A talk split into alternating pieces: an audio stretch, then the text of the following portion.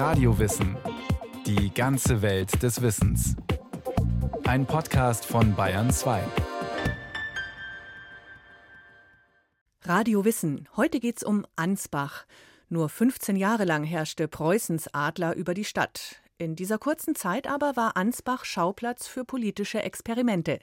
Karl August von Hardenberg, ab 1791 Chef der preußischen Provinz, testete in Ansbach die Reformen, die später Preußen zum modernen Staat machen sollten. Und Maximilian von Montgelat entwirft im Ansbacher Memoir von 1796 das moderne Bayern. Gut, also vielleicht schnell ein paar Sätze erstmal zur Geschichte von Ansbach, damit Sie so ein bisschen das einordnen können. Alexander Biernoth ist Ansbacher Lehrer und Stadtführer.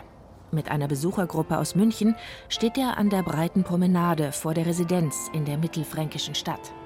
Pardon, Hauptstadt. Die Regierungshauptstadt von Mittelfranken, also nicht Nürnberg oder Fürth oder sowas, sondern Ansbach ist die wichtigere Stadt. Hier sitzt die Bezirksregierung. Ansbach hat ungefähr 42.000 Einwohner und Ansbach ist die fünftgrößte kreisfreie Stadt Bayerns. Allerdings nicht einwohnermäßig, sondern flächenmäßig betrachtet. Die Stadt erzählt schon viel von ihrer Geschichte, nur durch ihre Architektur. Zwischen der fränkischen Rezat und dem namensgebenden Onolsbach liegt die Altstadt.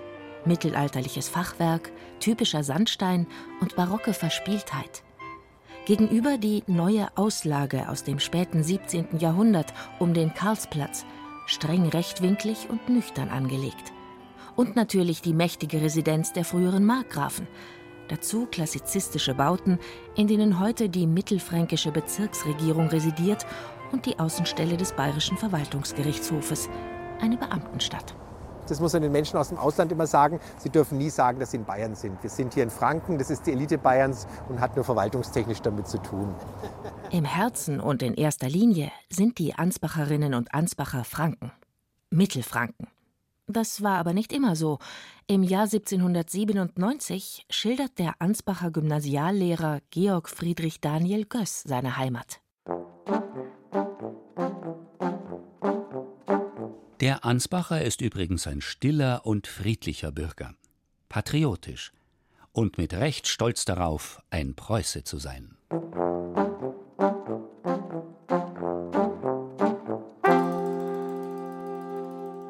Ansbacher ein Preuße? Ja. Von 1791 bis 1806, also 15 Jahre lang, war Ansbach Teil des Königreichs Preußen. Und auch das war nur der Höhepunkt einer jahrhundertelangen Verbindung nach Berlin und auch nach Potsdam. Wir sind ja hier im Markgrafenmuseum und es bezieht sich auf die frühere Markgrafschaft Brandenburg-Ansbach. Museumsleiter und Stadtarchivar Wolfgang Reddig führt durch die Räume seiner Ausstellung, vorbei an Markgrafenporträts und barocken Porzellanschätzen. Es ist natürlich komisch, dass man mitten in Mittelfranken plötzlich in Brandenburg sein soll. Der Grund dafür ist, dass man 1417 den Burggrafen von Nürnberg zum Kurfürst von Brandenburg gemacht hat. So begründeten die fränkischen Zollern die Dynastie der brandenburgischen und preußischen Hohenzollern.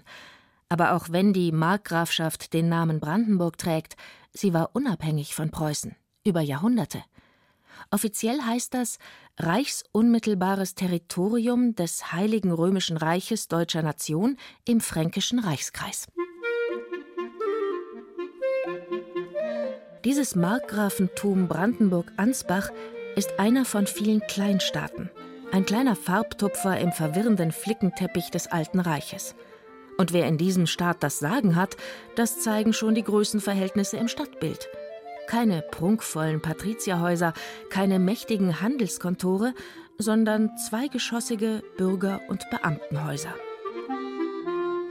Überragt wird diese protestantisch nüchterne Schlichtheit einzig von der Residenz der Markgrafen, absolutistische Herrscher, die in Personalunion auch das Fürstentum Bayreuth regieren. Mit über 200.000 Untertanen immerhin die bedeutendsten weltlichen Territorien Frankens. Also wir sind jetzt hier in der Grablege der Ansbacher Markgrafen. Alexander Biernoth führt seine Besucher in die Gruft der Ansbacher Herrscher unter der dominanten evangelisch-lutherischen Kirche St. Gumbertus.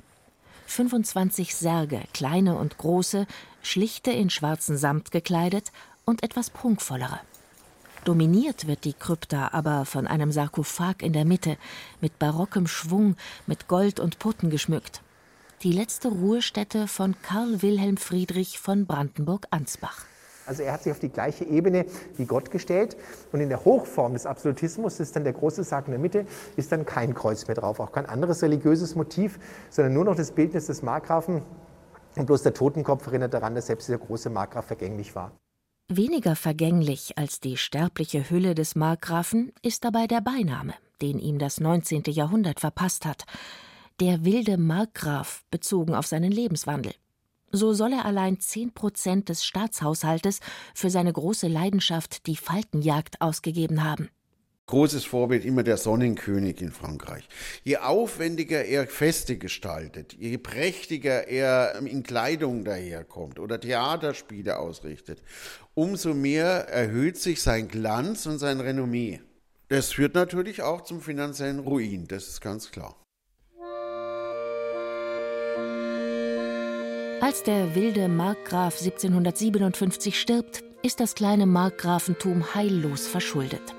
Da hilft auch eine Porzellan- und Fayence-Manufaktur nicht. Und das produzierende Gewerbe floriert sowieso in den Nachbarstädten Schwabach und Erlangen. Sohn und Nachfolger Karl Alexander gibt sich schon bescheidener. Er versucht die Schuldenlast abzubauen und er sieht sich als aufgeklärten absolutistischen Herrscher, lässt zaghafte Modernisierungen seines Kleinstaates zu. Als nach der Revolution von 1789 aber das absolutistische Herrschaftsmodell bedroht ist, scheint Karl Alexander die Lust am Regentenleben zu verlieren. Und dann ist da noch eine gewisse Lady Elizabeth Craven aus England. Karl Alexander verliebt sich, macht die Lady zu seiner Mätresse und dankt ab. Genauer. Er hat gegen eine ziemlich hohe Summe seine Ländereien an Preußen verkauft, hat das Land verlassen und ist letztendlich in England gestorben, aber hatte dort einen Landsitz und hat erstmal eine ganze Zeit lang als Baron in England gelebt. 300.000 Gulden Leibrente pro Jahr lässt sich der Privatier von Preußen zusichern. So einfach geht das? Das geht so einfach. Die Untertanen werden plötzlich preußische Untertanen, die immer markgräfliche Untertanen waren. Und Ansbach und auch Bayreuth werden preußische Provinzen. Und die werden so organisiert, wie man in Preußen schon die Verwaltung umgebaut hat. Denn Preußen befindet sich zur damaligen Zeit am Beginn eines tiefgreifenden Modernisierungsprozesses. Und Berlin mischt in Ansbach längst mit. Schon seit 1790 war der preußische Staatsbeamte Karl August von Hardenberg beim Markgrafen Karl Alexander als leitender Minister in Diensten, um für Preußen den anstehenden Verkauf des Markgrafentums zu koordinieren. Seit 1792 herrscht er nun selbst als Statthalter König Friedrich Wilhelms II. in der Ansbacher Residenz, als wirklicher geheimer Staats-, Kriegs-, Kabinetts- und dirigierender Minister. Also in der Literatur äh, wird er gern so bezeichnet, dass er wie ein Vizekönig regiert hat. Das hat ihm aber auch Anfeindungen in Berlin beigebracht. Man hat behauptet, er würde prunkvoll in Ansbach in der Residenz sitzen. Es hat sich dann bei einem Besuch des Königs herausgestellt, dass das gar nicht so ist. Es würde auch nicht recht zu Hardenberg passen. Denn der Staatsmann sieht sich einer neuen Zeit verpflichtet. Weg vom verschwenderischen, korrupten und ineffizienten absolutistischen Staat hin zu einem von Aufklärung und Rationalität geprägten modernen Staatswesen aber nicht durch eine blutige Revolution von unten wie in Paris, sondern durch eine Reform von oben. Was liegt also näher, als einige der neuen Ideen, die zum Teil schon in Preußen ankamen, im kleinen Ansbach umzusetzen, auszuprobieren? Das Territorium war erstens überschaubar. Zweitens mal hatten die eben gerade mit 1791 so einen Herrscherwechsel gerade hinter sich gebracht. Katharina Weigand ist Historikerin an der Ludwig-Maximilians-Universität München. Also man kann sich das schon ein bisschen vorstellen wie so einen kleinen Chemiebaukasten, der da zur Verfügung stand. Und mei, wenn sich die Leute dann eh schon mit neuen Herrschern arrangieren mussten, dann war natürlich die Gelegenheit leichter, gleich noch in Reformen einzusteigen. Und es gibt viel zu tun für einen Preußen in Ansbach. Denn im Alten Reich ist Herrschaft kompliziert verteilt. In sich abgeschlossene Territorien, wie wir sie von modernen Nationalstaaten kennen, gibt es kaum. Und so ist auch das Territorium dieses Markgrafentums Ansbach-Bayreuth von vielen kleinen Einsprengseln durchsetzt. Reichsritterschaften, Reichsstädte, kirchliche Hochstifte, alle mit eigener Gerichtsbarkeit, oft auch eigener Gesetzgebung, eigenen Währungen, Maßen und Gewichten. Mit diesem Durcheinander will Hardenberg nun Schluss machen und schreckt dabei auch nicht vor militärischer Gewalt zurück. Es gab zwar Proteste von Kurfürsten und auch der Kaiser hat sich da doch für seine Ritterschaft geäußert, aber den Preußen war es egal. Also die haben das negiert. Hardenberg schafft mit dem neuen, nun einheitlichen Territorium ein Bollwerk gegen die Macht der Habsburger im Süden. Am Ende dieser Flurbereinigung ist das Markgrafentum Ansbach-Bayreuth um ein Drittel gewachsen und bereit für eine innere Reform. Denn was nützt alles Land, wenn es nicht vernünftig verwaltet und regiert wird? Beamtenposten wurden eigentlich vorher in Familien traditionell an den Sohn weitergegeben. Das hat oft bedeutet, dass nicht unbedingt gut ausgebildete Leute auf Beamtenposten saßen, sondern das waren Leute, die halt sich das ersessen und ererbt haben. Hinzu kommt, dass Beamte oft unregelmäßig und sehr schlecht bezahlt wurden, sagt Katharina Weigand. Weil man ja eher aufs Renommee als auf die Bezahlung geschaut hat, dann war dieser mit weniger Geld ausgestattete Amtsinhaber gezwungen, eigentlich selber Gebühren festzusetzen in seinem Beamtenposten, um leben zu können. Der Korruption waren Tür und Tor geöffnet in den Kanzleistuben und Amtssitzen des Alten Reiches. Hardenberg schafft mit einer grundlegenden Beamten- und Bildungsreform sowie der Trennung von Verwaltung und Justiz die Voraussetzungen für ein modernes Staatswesen. Gut ausgebildete, dem Staat verpflichtete und auch ausreichend bezahlte Beamtenschaft, pflichtbewusst und unbestechlich. Hier klingen schon die später als preußisch bezeichneten Tugenden an. Während Hardenberg in Ansbach sein Reformprogramm testet, toben in Europa die Koalitionskriege. Die französischen Truppen besetzen die linksrheinischen Gebiete des Reichs. Weil Preußen und damit auch Ansbach seit dem Frieden von Basel 1795 neutral ist, strömen Kriegsflüchtlinge und Asylsuchende auf der Flucht vor Frankreichs Soldaten in das kleine Markgrafentum. Unter ihnen auch ein junger Herzog aus der pfälzischen Nebenlinie der Wittelsbacher, Max Joseph von Pfalz-Zweibrücken. Nach seiner Flucht aus Mannheim lädt ihn der preußische König Friedrich Wilhelm II. ein, mit seiner Entourage nach Ansbach zu kommen. Und wenn man sich das heute vorstellt, Ansbach war damals eine Stadt mit 14.000 bis 15.000 Einwohnern und um 1796 waren dort etwa 2.000 Flüchtlinge versammelt. An der Seite des jungen Herzogs Maximilian von Montgelat ein glänzender Jurist, Historiker und ideenreicher Staatsbeamter. In München geboren, in Frankreich mit den Idealen der Aufklärung in Kontakt gekommen, stand er schon beim bayerischen Kurfürsten Max III. Joseph in Diensten und auch bei dessen Nachfolger Karl Theodor. Der aber empfand die offensichtlich liberale, moderne Haltung seines hohen Beamten als Gefährdung. Montgelat wurde als Mitglied des Illuminatenordens diffamiert und wich nach Zweibrücken aus, in die Kanzlei des jungen Herzogs Max Joseph. Aber auch der traute ihm nicht, hielt ihn für einen verkappten Jakobiner, gar einen Revolutionär und lehnte jede Zusammenarbeit ab. Bis sich beide im Ansbacher Exil wieder begegnen. Katharina Weigand? Das muss wie ja, ein kleiner Urknall gewesen sein. Die haben sich verstanden, offensichtlich von Anfang an. Und Montgelat revanchiert sich dafür, dass er jetzt sozusagen wieder aufgenommen ist, indem er diesen Max Josef alles Mögliche an die Hand gibt, an Gutachten, an, an Memoirs, an Empfehlungen, an Schriftstücken. Und dann macht er was ganz Erstaunliches. Er erfindet nämlich ein Reformpaket für einen Staat, den er noch gar nicht hat. Denn er weiß ja nicht, wie es in Bayern weitergeht. Dorthin schaut Montgelat nämlich bei seinen Überlegungen. Für den Fall, dass sein Herr Max Joseph einmal Kurfürst von Bayern wird. Das aber ist im Jahr 1796 längst nicht ausgemacht Kurfürst Karl Theodor hat zwar keinen legitimen Erben, verheiratet sich aber noch einmal mit einer jungen Habsburgerin, die auch noch Kinder bekommen kann. Also wenn man sich das klar macht, was dieser Montgelat auf die Zukunft schon gewettet hat oder wahrscheinlich überzeugt war, dass es so werden wird, man kann nur staunen. Montgelat entwirft im Ansbacher Exil nicht weniger als einen Bauplan für den modernen bayerischen Staat. Festgehalten in einer Reihe von Denkschriften und Skizzen. Im Mittelpunkt ein siebenseitiges, in handschriftlichem Französisch geschriebenes Papier, das Ansbacher Memoir von 1796. Einer der größten Fehler der bayerischen Verwaltung liegt in der mangelhaften Organisation des Ministeriums. Die Pfarren sind besonders in Bayern zu weitläufig.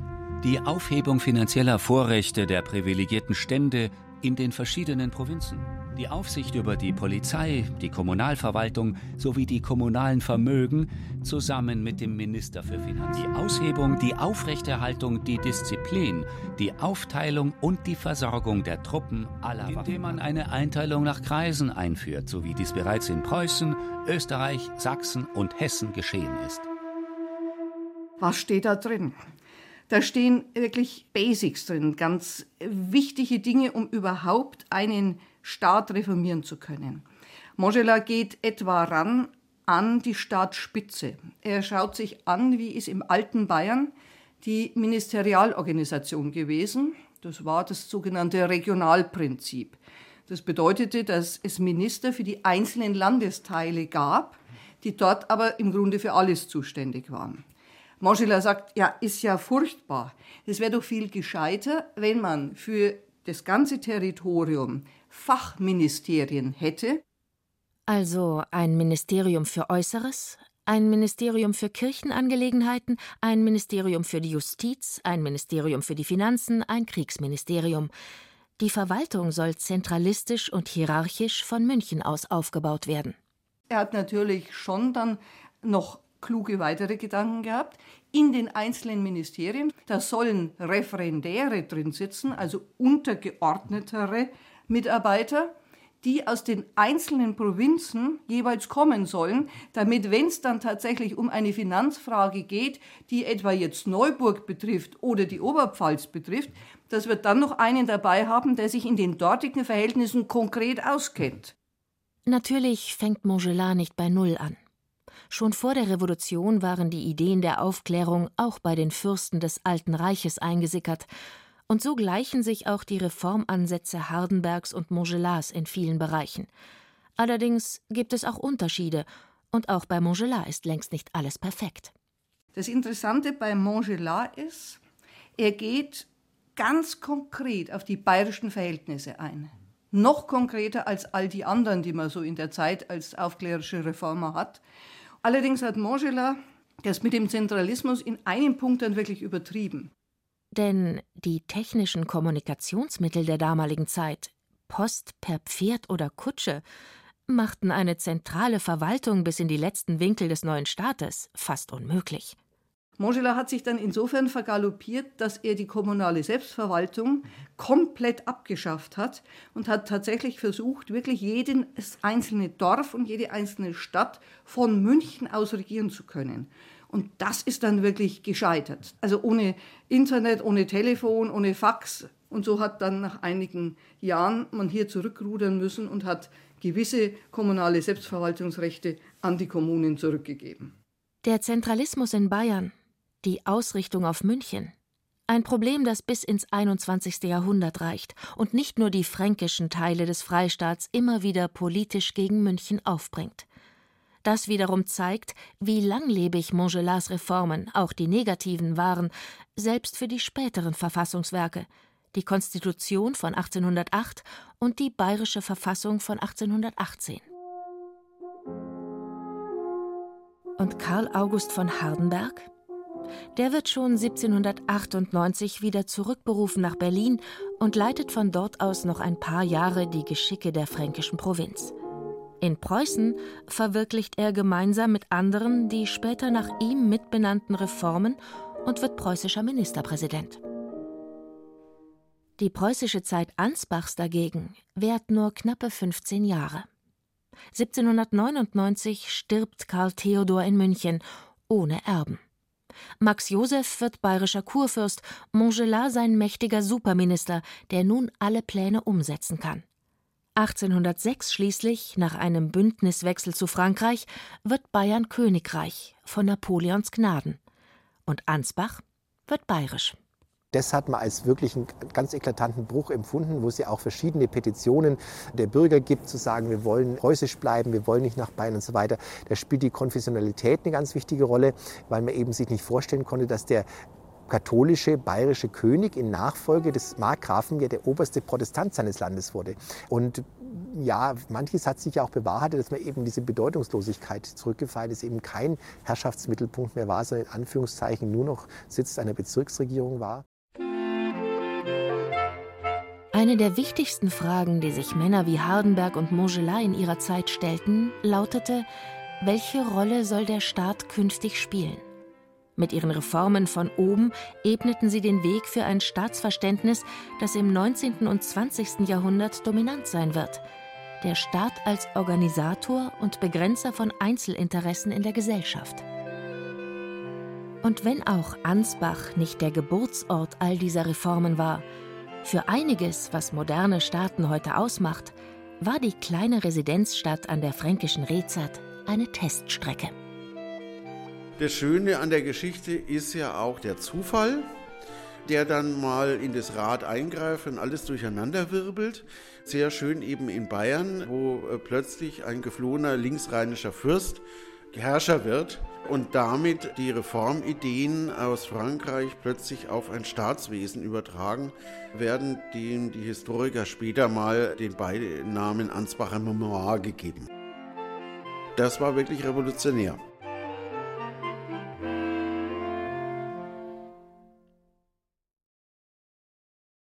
Ansbach. Michael Zametzer hat erzählt, wie die Stadt an der Retzat zur Teststrecke für die politische Moderne wurde. Übrigens, ganz wichtig, es geht um Franken.